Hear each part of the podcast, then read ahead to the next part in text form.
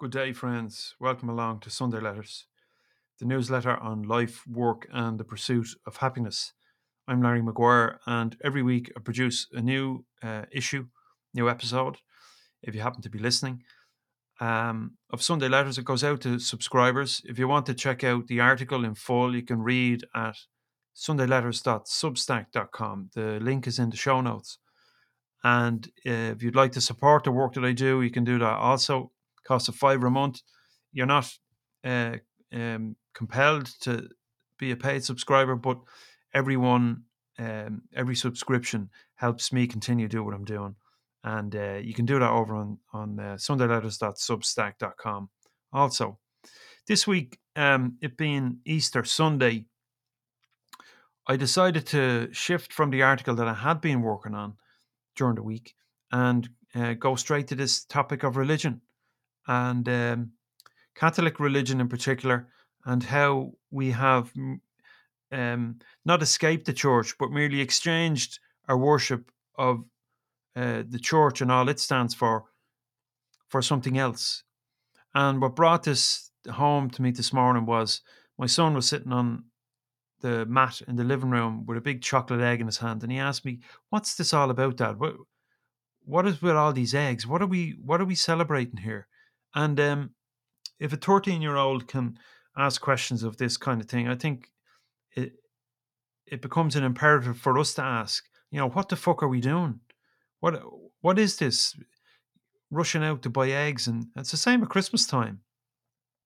It's crazy, and um, it seems to me, and I was writing about this last week uh, in the article I wrote on freedom, that we've merely exchanged one prison for another, one ideology for another, one one set of gods for another set of gods. And people have left the church in Ireland en masse. The church is dying. And and in my opinion, that's not a bad thing because they held too much sway. They had too much control. In fact, the church controlled the state.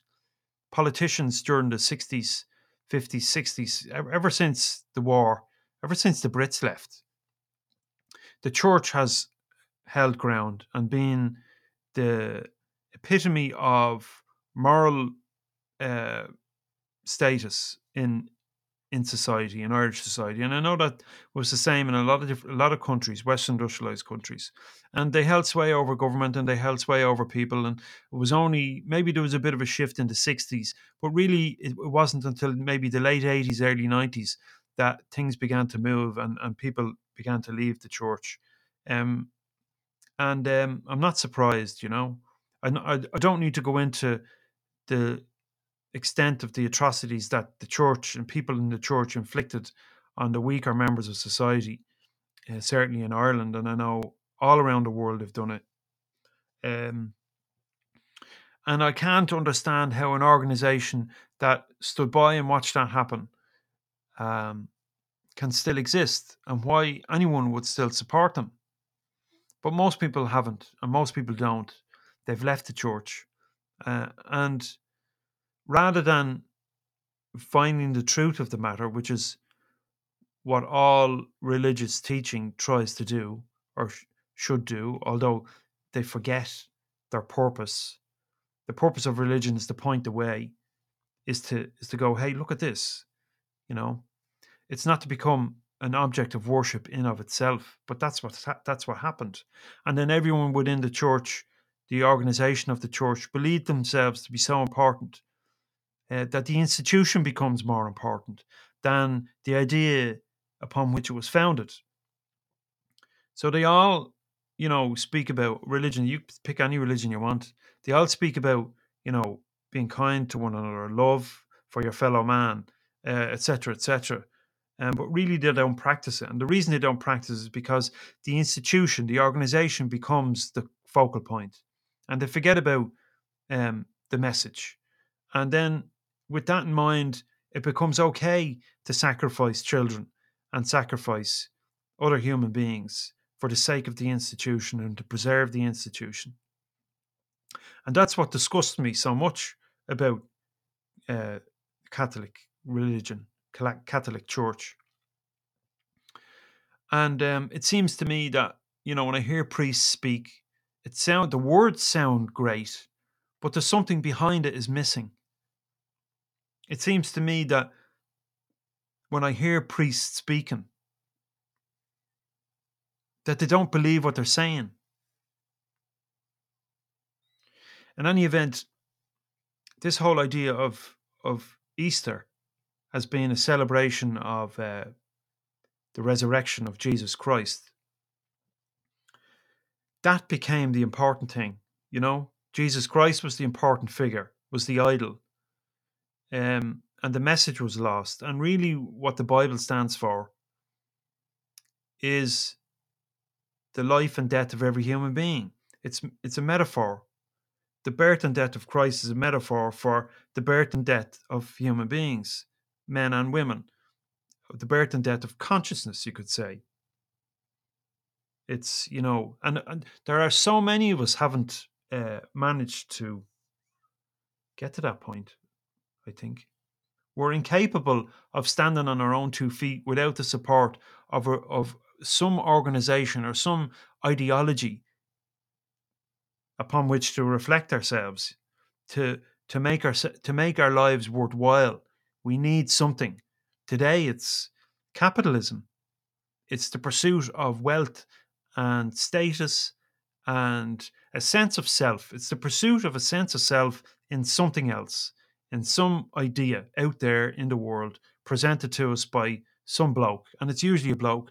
It's uh, it's rarely a woman. If you look at all the uh, religious cults that exist, all the horror stories from around the world, you'll see that it was mainly men. Look at the uh, narcissistic political leaders that have existed through history. They've all been men. Um, I don't know. Maybe a woman from Burma or the former Burma, what's you call it now, Myanmar. Maybe she's a bit of a head case. But uh, mostly women have followed men and done their bidding uh, nuns in the, the in the Catholic Church here in Ireland were uh, come to mind in particular, and the atrocities that they inflicted on unmarried mothers and, and their children. Uh, that's a huge one at the moment, and I know it's not only in Ireland that did that; did that all over the world. So it's mainly men, mainly narcissistic, egotistical, power-hungry individuals who who want to control uh, and want to, they seek themselves out there and the more people they can control through their ideologies, the more real they are. And I suppose that's what we're all looking for, isn't it? A sense of, of ourselves. You know, do we really exist? We look for it in our jobs, we look for it in, in our families, we look for it in our friendships, we look for it everywhere. But really, all of that, all of this uh, nonsense um, through ideology that's presented to us from the time we're small is really a smokescreen to what we're really after. And this whole concept of, of resurrection is really about us waking up to ourselves. It's not about some bloke who lived 2,000 years ago and who died and who apparently rose from the dead. I'm not buying that shit. Like, you know, come on. Eh, we're not five year olds, you know, and this isn't a fairy story. The whole story of the resurrection of Jesus Christ is a metaphor. It's a metaphor for uh, for us to wake up to the fact that all of that is bullshit. But that's generally not how it goes. So, getting back to what my son said, you know, what's all this for? What are we celebrating? What are these eggs for? Why do we have these eggs? Um, and I suppose it's developed over time. Uh, I think originally the Puritan um, uh, populations that left and went to the United States, they would have celebrated their religious faith around Easter time, and I think eggs were very much a part of that, the Easter bunny and all that kind of stuff.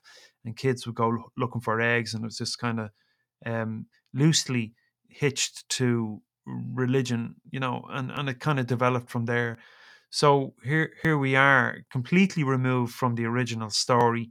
Uh, people just celebrate Easter by buying a leg of lamb uh, roasting a few spuds, having a few beers, and, and eating chocolate all day. and that's what it amounts to. Um, so it's bizarre. It really is bizarre. And Christmas is the same. You know, we celebrate just, it's all about the commercialization of, of these religious festivals. But So anyway, I've covered all of that.